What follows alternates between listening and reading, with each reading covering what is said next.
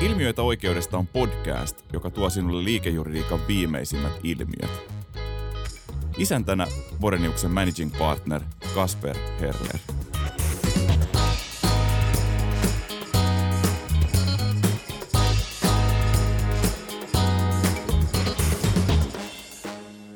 Tänään äh, mulla on vieraana Janne Juusela, Boreniuksen veroryhmän vetäjä ja, ja yksi Suomen tunnetuimpia yritysverotuksen asiantuntijoita, jos näin nyt kollegaa voi, voi kehua. Tervetuloa Janne. Kiitoksia.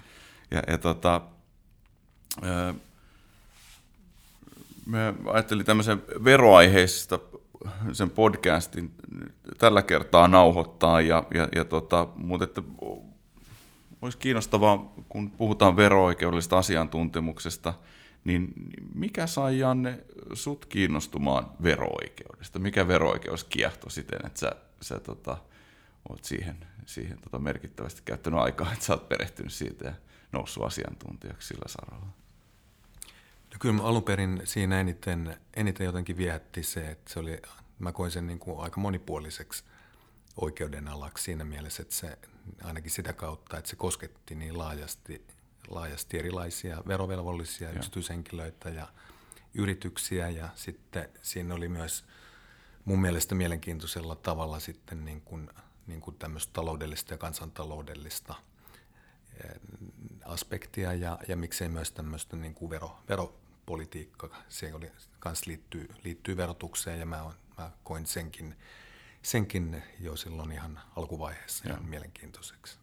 No meillä on semmoinen yhteinen piirre, että me ollaan kummatkin hairahduttu tekemään väitöskirja omasta, omasta leipälajista, niin miten sä koet, mikä sai sut oikeastaan tieteellisesti pätevöitymään tälle vero-oikeuden alalla? Mikä sulla sai sut sille, sille polulle? No kyllä, tota, tavallaan niin kuin se ei ollut mikään ihan itsestäänselvyys, että sitten niin kuin teen, teen sitten saman, oikeastaan saman tien valmistumisen jälkeen myös väitöskirjaa, mutta, mutta sitten kun semmoinen mahdollisuus niin kuin tuli tai esitettiin, niin, niin sitten, sitten se tuntui kyllä kaikin tavoin mielenkiintoiselta ja tietysti niin kuin sillä tavalla, tavalla niin kuin kunnianhimoiselta tavoitteelta. Ja kyllä siinä taustalla oli ehdottomasti se, että mä koin, koin niin kuin mielenkiintoa niin kuin vielä syventää, syventää sitä osaamista – ehkä niin kuin ymmärtää niin, ymmärrystä joo. oikeustieteellisesti ja sitten myös niin kuin vero, verotuksesta. Että.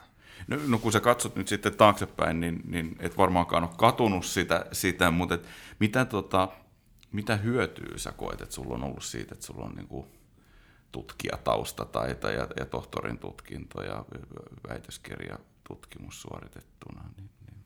No kyllä mä koen siitä, niin kuin, että siitä on todella paljon – paljon hyötyä ollut, että, että to, tosi paljon tässä niin kuin nykypäivän työssä tehdään sellaisia, ihan arkisessa työssäkin sellaista, sellaisia asioita, missä, missä tämä tausta on mun mielestä hyödyksi, että siis joutuu perehtymään laajasti erilaiseen aineistoon ja sitten sit sieltä pitää löytää, löytää niitä relevantteja näkökohtia ja analysoida, analysoida aineisto-oikeustapauksia tai, tai uutta lainsäädäntöä ja ja, ja sitten, sitten tietyllä, tietyllä niin kuin metodiikalla niin kuin sitten sitä aineistoa käsitellään. Ja tietysti yksi on se, että, että, että väitöskirjahan on iso, iso myös kirjoitustyö ja se kyllä niin kuin pätevöittää myös tämmöiseen niin kuin se on ihan kirjoittamiseen, totta. mikä on tietysti myös tässä ammatissa semmoista tietynlaista ihan leipä, Joo. leipätyötä. Yksi semmoinen näkökulma, mikä kun miettii sitä omaa työkuvaa ja, ja, ja tota, niin mikä mulla on noussut esiin on se, että mun mielestä se, että tutkii syvällisesti sitä aihepiiriä, mistä sitten myöhemmin praktiseeraa, niin, niin se luo semmoisia työvälineitä ennen kaikkea semmoisiin kiperiin tapauksiin. Että kun tulee se keissi, jota ei ole koskaan aikaisemmin ollut, niin on niinku niitä työvälineitä, millä pureutuu siihen. Ja aika vai, monta kertaa luo semmoista, niin kuin, luo semmoista niin kuin kykyä ottaa haltuun uusia asioita ja jotenkin sijoittaa, luoda niin kuin funtsi, että mitkä periaatteet tähän nyt sit soveltuu ja semmoinen niin kuin enemmän metatason ymmärrystä siitä aihepiiristä. Joo, kyllä se näin on ja, ja omalla tavallaan sitten, sitten kun on, on tota, täm, tavallaan tämmöisen tutkijakoulutuksen läpikäynyt, niin sitten, sitten ehkä, ehkä sitten ei, ei tule semmoista niin kuin rimakauhua Joo, käydä joo, sitten aivan. tavallaan akateemisesti haastaviinkin keisseihin kiinni. Joo. Ja ne on toisaalta sitten, nehän on se suola, Niin, joka niin saa niin kuin tikittämään mm. että, ja kiinnostumaan joka päivä uusista asioista, kun pääsee semmoisia hoitaan. No joo, jos me mennään eteenpäin tässä, niin, niin, niin tota, asia, joka, joka, joka tämmöistä veromaallikkoa kiehtoo, kun, kun tota, keskustelee ää, asiantuntijan kanssa, niin, niin kun sä katsot niin kun Suomen verojärjestelmää, niin, niin mitkä sä näet, että et mikä siinä meidän järjestelmässä toimii? Ja me mennään kohta sit siihen, että mitä siinä pitäisi ehkä sitten sun mielestä, missä ne suurimmat päivittämistarpeet on. Mikä, mikä ne, kun näin isossa kuvassa, niin Suomen verojärjestelmässä on niin kuin kilpailukykytekijä?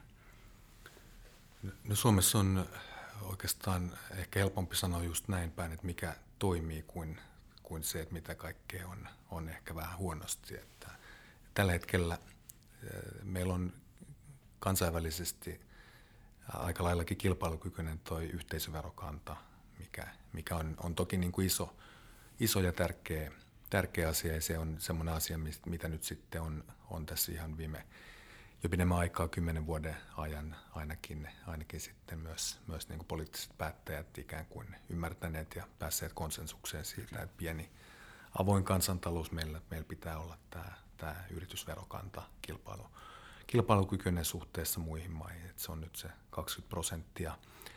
Että, että sekin on, koko ajan tämä tilanne on muuttumassa, että, että ympärillä Euroopassa ja Yhdysvalloissa ollaan koko ajan alentamassa verotusta. Joo. Yhdysvalloissakin aika, aika radikaalisti 35-21 prosenttia, että, että, että on mahdollista, että tämä, tämä kilpailukyvyn säilyttäminen tässä suhteessa vaatii Suomelta jo lähivuosina taas toimenpiteitä. Mutta se, on, se nyt on ehkä tämmöinen niin kuin selkeä, selkeä, selkeä hyvä piirre Suomen järjestelmässä, mikä, mikä ei, ole, ei ole tietenkään mitenkään vähäinen asia. Joo, joo. No jos mennään sitten siihen, että mi- mitä pitäisi reivata tässä meidän järjestelmässä, niin, niin Niin varmasti isossa kuvassa kaikista isoin ongelma meillä on tämä ansiotulojen ankara verotus ja siinä vielä ehkä erityisenä ongelmana niin kuin lisätulojen ankara lisäverotus, eli tämä veroprogressio, joo, mikä, mikä, sitten, mikä sitten tämmöisessä, tämän tapa- tapaisessa kansantaloudessa kuin Suomessa, missä me, meillä kuitenkin se yritysten menestyminen ja, ja tavallaan kansantalouden hyvinvointi tosi pitkälle perustuu siihen, että meillä on osaavaa työvoimaa, joka tekee, tekee paljon, mahdollisimman paljon työtä.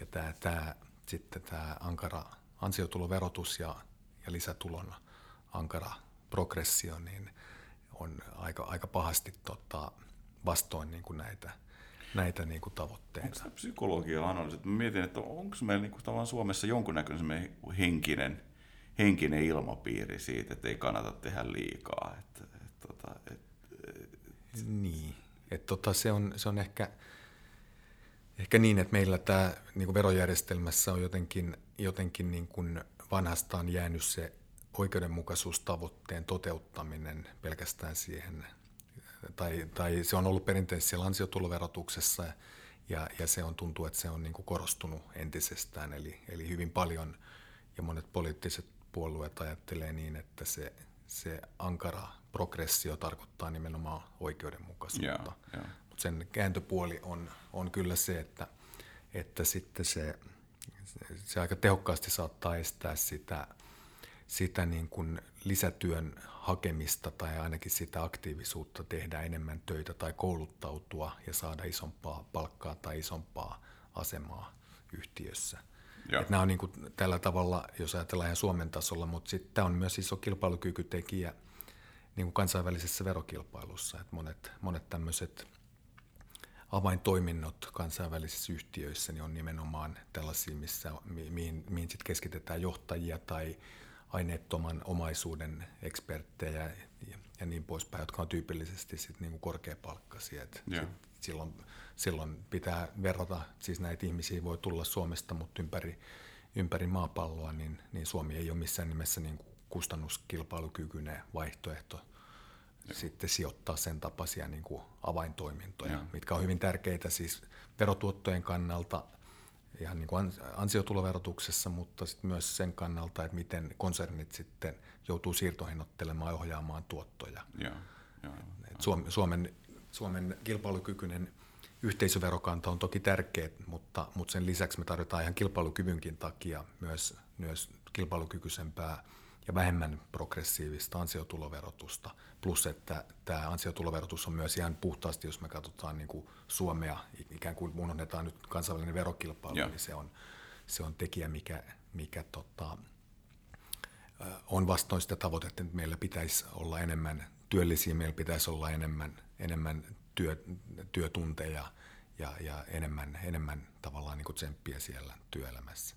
Joo, joo semmoinen niin kuin yrittelijäisyys, niin, niin, niin, niin se, se ehkä vaikuttaa siihen, mm-hmm. siihen niin kuin ilmapiiriin ja mindsettiin. Niin. Ja eikä, tietysti tämä on niin kuin asia, mikä yksilötasolla vaihtelee paljon, ne onhan to, toki ihmisiä, jotka ei tällä tavalla ajattele, mm-hmm. mutta isossa kuvassa, kun aletaan katsoa niin kuin, tavallaan niin kuin, niin kuin tilastollisesti asioita, niin se on selvää, että, että jos niin kuin lisätyön tekemisestä käteen jäävä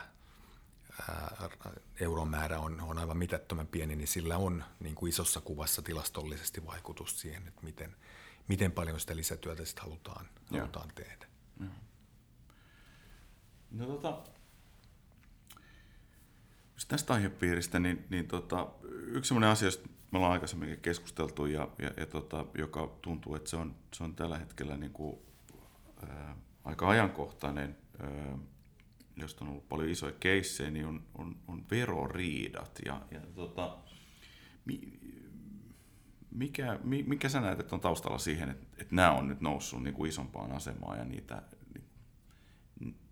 näkyy tai, tai saa enemmän, enemmän näkyvyyttä ja huomiota? Joo, tämä, nämä veroriidat on oikeastaan, voi sanoa, että, että viimeisen kymmenen vuoden ajan ne on ollut ollut ehkä tässä niin kuin, niin kuin veroneuvontamarkkinan niin kuin isoin, isoin, tota, ää, isoin niin kuin asiaryhmä. Ja totta kai niin kuin yritysten kannaltakin, niin siellä on, siellä on varmasti ne, ne sitten, jos katsoo suomalaisia yrityksiä, niin ne suurimmat ikään kuin, ikään kuin huolen aiheet sitten, jos katsotaan yritysten verojohtajia tai talousjohtajia. Et siinä, on, se on, tota, siinä, on, siinä on taustalla – moni asioita. Tietynlainen lähtöpiste tälle on, on ollut niin kuin kansainvälisesti ja finanssikriisi, minkä jälkeen, minkä jälkeen EU-ssa, OECDssä hyvin laajasti niin kuin lähdettiin, lähdettiin niin kuin, niin kuin tehostamaan, tehostamaan tota veronkantoa ja, ja, ja myös estämään esimerkiksi kansainvälisten verokeitaiden hyödyntämistä verosuunnittelussa sinänsä ihan ymmärrettäviä, ymmärrettäviä tavoitteita, kun julkiset taloudet kaikissa länsimaissa olivat, olivat tiukoilla ja, ja tota, sitä kautta ikään kuin sitten veropohjien varmistamista myös, myös sitten tätä kautta. Joo. Ää, jos me katsotaan sitten niin Suomea, niin, niin, niin Suomessa tämä tämmöinen tämmöinen niin kuin aggressiivisen verosuunnittelun kulttuuri – on ollut huomattavasti vähäisempää kuin mitä oikeastaan muualla, muualla niin kuin läntisessä ma- maailmassa noin niin kuin, tai näin voi yleisesti ottaen sanoa, ja jos verrataan vaikka ihan lähinaapuriin Ruotsiin, niin meillä on huomattavasti niin kuin konservatiivisempi kulttuuri ollut, plus että meillä ei tietenkään semmoisia jättiyhtiöitä ole koskaan ollutkaan, mitä, mit, mitkä olisi voinut sillä tavalla hyvin laajasti käyttää erilaisia verohuojennuksia tai verokeita. Tai meidän kotimainen lainsäädäntökin on sitä tosi tehokkaasti estänyt. Et tästä huolimatta, vaikka tämä itse, itse, itse tota, ongelma niin kuin Suomessa oli, totta kai meilläkin on ollut aktiivista verosuunnittelua ja tietyllä tavalla on varmasti ollut perusteltu, että siihen, siihen katsotaan, että mitä, millä toimenpiteillä siihen mahdollisesti voitaisiin puuttua. Mutta kuitenkin tämä ongelma on ollut, ollut verrattain – verrattain vähäinen, näin sanoisin. Niin siitä huolimatta meillä ryhdyttiin hyvin niin kuin aktiivisiin, jopa aggressiivisiin toimenpiteisiin sitten, sitten tota, ta- tavallaan niin kuin tämän aggressiivisen verosuunnittelun torjumiseksi. Ja, ja, ja siinä tarkoituksessa sitten perustettiin tämmöisiä siirtohinnoittelu, tämmöinen siirtohinnotteluhanke tuonne tonne verohallintoon, Joo. joka sitten ryhtyi, ryhtyi systemaattisesti tekemään, tekemään verotarkastuksia. Ja oikeastaan, oikeastaan nämä veroriidat, mitä sitten viimeisen kymmenen vuoden aikana on ollut olemassa tai vajaan kymmenen vuoden aikana ja mitä nyt on edelleen vireillä, niin on ikään kuin niin syntyneet niin kuin tältä, tältä pohjalta sitten. Joo. Y- yksi sellainen näkökulma, jota mä oon itse jonkin verran miettinyt, on, on se, että, että moni yritysjuristi pohtii niin kuin riitoja ja, ja niiden niin kuin, ää, strategista merkitystä yrityksille, niin aika pitkälti niin kuin kaupallisten riitojen näkökulmasta. Mutta kun me puhutaan veroriidoista, niin ainakin itse on kiinnittänyt huomioon siihen, että me puhutaan niin kuin sen yrityksen taloudellisen kantokyvyn ja, ja, ja tulevaisuuden näkökulmasta niin kuin erittäin, usein erittäin merkittävistä summista, että kymmeniä miljoonia, jopa satojen miljoonien vero, veroseuraamuksista, jos, jos puhutaan, jolla niin kuin on listatulle yhtiölle jo niin kuin selkeä, selkeä tiedonantovelvollisuus ja, ja, ja, ja näin poispäin. Että se, se, tota, se, se niin kuin, että nämä selkeästi on johdon agendalla. Joo, kyllä nimenomaan, koska näissä, näissä tota, näissä riidoissa ja näissä tarkastuksissa on nimenomaan lähdetty sitten hyvin niin kuin laajasti soveltamaan siirtoinnotteluoikaisusäännöstä tai veronkiertosäännöstä ja silloin, silloin on ikään kuin sivuutettu ne yhtiön, yhtiön tota, liiketoimintamallit ja, ja yhtiön tekemät sopimukset ja, ja ikään kuin sitten niin kuin uudelta pohjalta tehty oikaisut ja ne on johtanut siis lähes poikkeuksetta sitten todella isoihin, isoihin tota jälkiveroseuraamuksiin. Ja tosiaan ne taloudelliset intressit niin kuin tulee isoiksi myös sitä kautta, että kun yhtä vuotta oikastaan niin kuin jälkikäteen, niin siitä seuraa usein se, että sama, sama tilanne on sitten ollut, ollut tota, sen jälkeen koko jälkiverotusajan ja sitten vielä siitä eteenpäin. Et, eli tietyllä tavalla sa, saman oikaisun pohjalta saattaa, saattaa sitten tämä oikeastava määrä kertaantua siis Aivan, kuudella tai joskus kymmenelläkin vuodella. Niin, niin. Ja tota, nämä on taloudellisesti eh, monesti niin kuin just, just tämänkin takia isoja asioita. Sitten tähän liittyy ehkä vielä se, mikä ei aina, ainakaan niin kuin aina ole kaupallisissa riidoissa mukana, on se, että, että näihin lähtökohtaisesti usein liittyy sitten vähän semmoista niin kuin negatiivisen leiman lyömistä. Yeah. Ää, koska, koska silloin, silloin jos, jos katsotaan, jos tulee tämmöinen iso verotuksen oikaisu, niin silloin esimerkiksi sitten mediassa saat, jotkut mediat lähtee niin kuin siitä, että, että on kerta kaikkiaan niin kuin toimittu väärin eikä ole, ei, ei ole toimittu Suomen lain mukaisesti tai, tai, tai jotenkin muiden normien mukaisesti ja, ja sitten saatetaan luoda, lyödä tällaista leimaa tai, tai nimitellään aggressiiviseksi verosuunnittelijaksi. Ja, ja tota, tämä on, tämä on niin kuin yksi, yksi asia, mikä sitten tietenkin niin kuin vaihtelee, miten, millä toimialalla yhtiön ja, ja miten tämä niin kuin nähdään, mutta tämä on tietysti yksi, yksi asia, mikä on, mikä on joka tapauksessa negatiivinen, negatiivinen ilmiö silloin, kun, kun näitä näit riitoja, riitoja sitten alkaa. Vaikka normipohja on kuitenkin aika joustaviin normeihin pohjautuva ja niin, hyvinkin tulkinnanvarainen. Niin. Että se, se... Niin sen, se nimenomaan, koska, koska kyse on kysehän näissä veroriidoissa, mistä me nyt puhutaan, niin, niin ei ole koskaan siitä, että olisi tehty siis jotakin vilpillistä tai rikollista Aivan. toimintaa, eikä ver- näissä isoissa veroriidoissa, mistä me nyt tavallaan puhutaan, niin ei ole kyse koskaan verorikoksesta, että olisi ilmoitettu väärin tai, tai tota, jätetty ilmoittamatta. Joo. Kyse on verolakien tulkinnasta. Ja, ja yritykset on näissä, näissä tilanteissa, väittäisin niin kuin silloin kun me puhutaan nyt näistä, näistä tosiaan näistä eh, ehkä niin kuin julkisuudessakin olleista riidoista, niin ovat toimineet nimenomaan sillä tavalla kuin ja siltä pohjalta, miten näitä normeja, siirtohinnoitteluoikaisunormeja ja veronkiertosäännöstä on Suomen oikeudessa perinteisesti sovellettu. Ja, ja, ja nyt näissä tarkastuksissa on lähdetty sitten huomattavasti laajemmalla tulkintaotteella ja luotu tällaisia uusia, uusia tuota, oppeja. Joo. Että puhuit siitä, että niin kuin kymmenen vuoden aikana on, on selkeästi ollut ollut niin kuin tämmöinen uusi aalto, että toki niin kuin verotuksessa on niin kuin aina haettu niin kuin sitä tulkintaa hallintotuomioistuimista ja siinä, siinä järjestelmässä, mutta että näissä on niin kuin omia erityispiirteitä.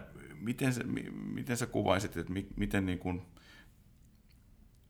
verojuridiikan parissa toimivia asianajajan rooli on sitten näyttäytynyt näissä tässä uudessa veroriitojen aallossa, että mitä, mitä asianajajilla on ollut, mitä teidän tiimi on tuonut pöytään näissä, näissä jutuissa?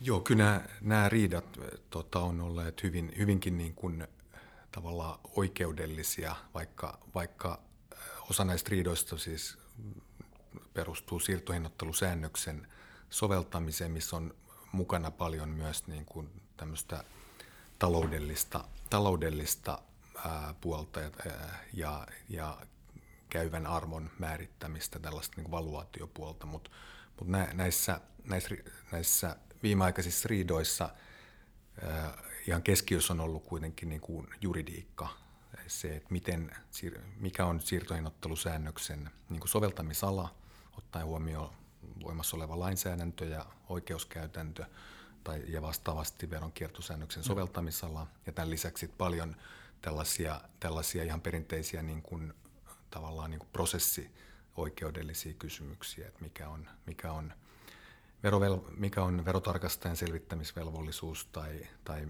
ja, ja miten, mikä on näyttötaakka verottajalla, jotta voidaan esimerkiksi sivuuttaa yhtiön, yhtiön dokumentaatio – sitten on luottamuksen suojaan liittyviä asioita ja niin poispäin. Ja nämä kaikki on, on itse asiassa sellaisia kysymyksiä, mitkä on niin kuin asianajajan ja veroasianajajan leipälajeja. Joo, ja se me haien niin kuin niin. tavallaan niin. juridisen neuvonannon niin kuin tyypillisiä ilmentymiä tilanteissa, jossa sovelletaan sitä aika joustavia normeja, missä on niin kuin, ja viranomaisella on laaja harkintamarginaali, niin se, se on niin kuin vaikea sitten – sanoo, että se on just väärässä kohtaa sitä janaa, mutta sit periaatteiden ja tiettyjen niin oikeusturvatakuiden kautta päästään sit kiinni siihen niin kuin juridisesti. Et se, se tuntuu mm. olevan, niin kuin näin, mä sivusta katsoo, vero, veropuolustu, puolustautumisen niin kuin strategioita, niin, niin kuin kuvasit tuossa, niin, niin yksi tapa on se, että lähtee vähennyksistä ja lähtee niistä taloudellisista arvottamisista ja, ja, ja sen tyyppisen niin kuin evidenssi.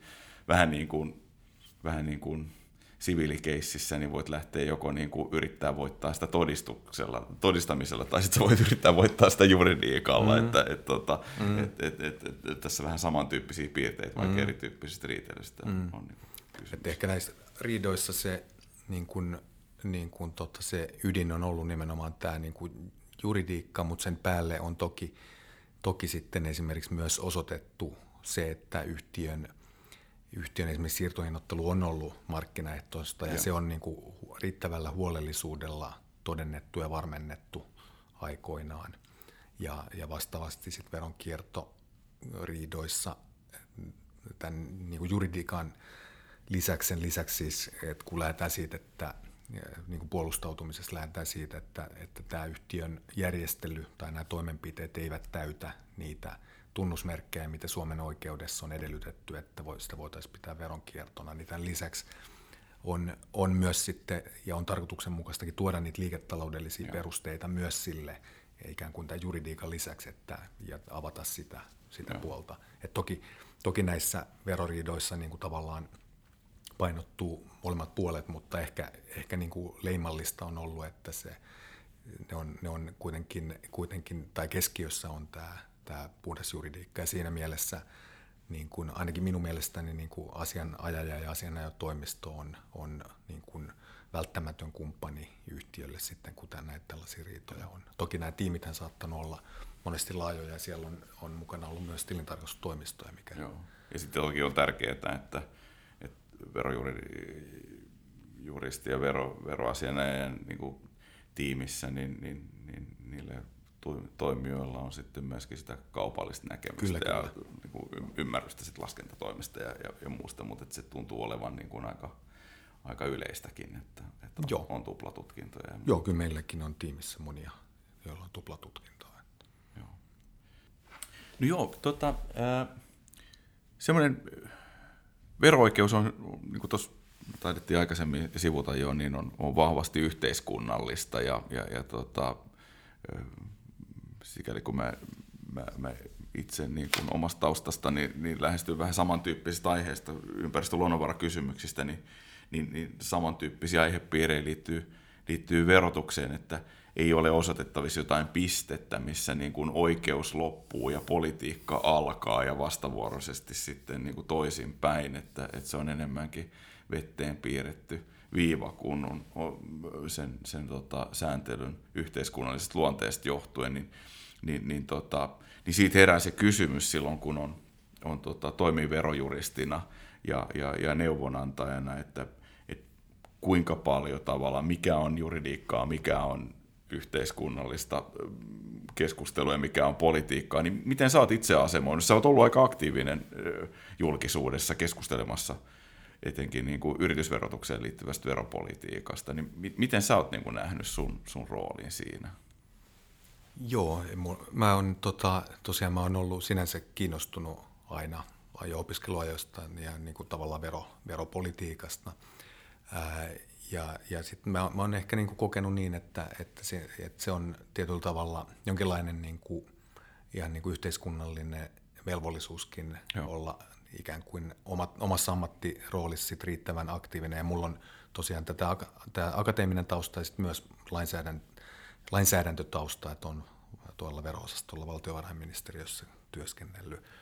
Mutta se, mikä, mikä nyt ehkä eniten, eniten tota, miten mä koen, että, että missä, missä on niin kuin, niin kuin annettavaa sitten esimerkiksi julkisen keskustelun tai sitten lainsäädäntötyöhön on se, että, että, että verotus on hyvin siinä mielessä käytännönläheistä, että, että silloin kun lainsäädäntöä suunnitellaan, niin sillä yleensä sillä tavoitellaan joko niin, että, että pyritään esimerkiksi neutraaliin sääntelyyn ja tavoitellaan sitä, että ei olisi niitä käyttäytymisvaikutuksia Joo. tai haitallisia, tai sitten halutaan ohjausvaikutuksia, ja, ja tota, että, että, että se ohjaisi tietyllä tavalla tai kannustaisi johonkin. Ja silloin me tullaan siihen kysymykseen, että miten nämä käytännössä sitten, sitten toimii, jotkut, jotkut ehdotetut säännökset tai jotkut mallit.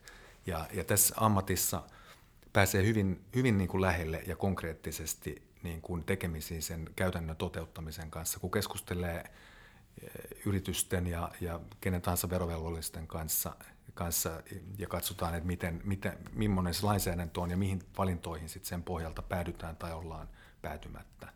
Et, et siinä, siinä, se on se ehkä se erityis, erityisosaamisalue, missä mä koen, että, että on sitten, sitten tota annettavaa ja myös julkisessa keskustelussa.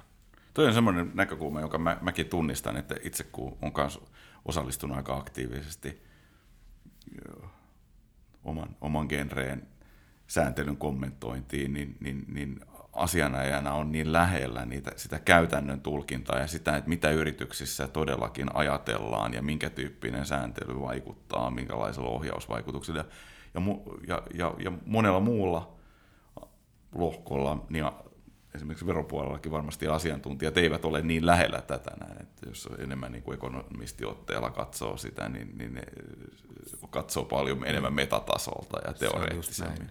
Ja, ja ne, jotka ää, on tavallaan lähellä, ovat tietysti totta kai niin yritystoimijat ja yritykset, mutta sitten taas heidän, heidän niin kuin rooli, he näkevät sitten vaan sen oman Joo, yrityksensä, että he eivät nä, näe välttämättä niitä variaatioita, plus että heillä ei ehkä sitten muutenkaan ole intoa niin kuin omassa asiassaan niin kuin sitten, sitten sillä tavalla osallistua keskusteluun, että, että tällä tavalla niin kuin ulkopuolisena asiantuntijana asianajana voi aina kuitenkin niin kuin yleisempiä kaaria ilman, että mihinkään yksittäiseen yhtiöön myöskään viittaa. Tuo on ihan totta. Joo, et, et, et asian, asianajana regulaatiopuolen puolen jutuissa, niin, niin, niin harvemmin on, on siinä määrin niin kuin intressikonflikteja, ettei pystyisi hoitamaan niin kuin useita hyvin samantyyppisiä mm-hmm. juttuja ja sitä kautta näkee näkee aika, aika paljon ja pystyy niin kuin muodostamaan näkökulmaa siitä, että mikä on niin kuin esimerkiksi alalla yleisesti vallitsevia ongelmia, mikä toimii ja minkälaisiin käyttäytymismalleihin se, se johtaa. Tuossa on ihan hyvä pointti. Hei Janne, kiitoksia. Tämä on ollut hyvä keskustelu. Mulla on päästy tässä jo vähän pintaa syvemmälle siinä, että mitä, mitä tavallaan, mitä asianajollisessa vero, veropraktiseeraamisessa, niin, niin mistä siinä on niin kuin kysymys ja mitä erityispiirteet siihen liittyy. Kiitoksia. Kiitos Kasper. Hei, jos pidit tästä podcastista ja haluat kuulla lisää oikeudellisista ilmiöistä, käy kuuntelemassa myös aikaisemmat lähetykset SoundCloudista tai iTunesista.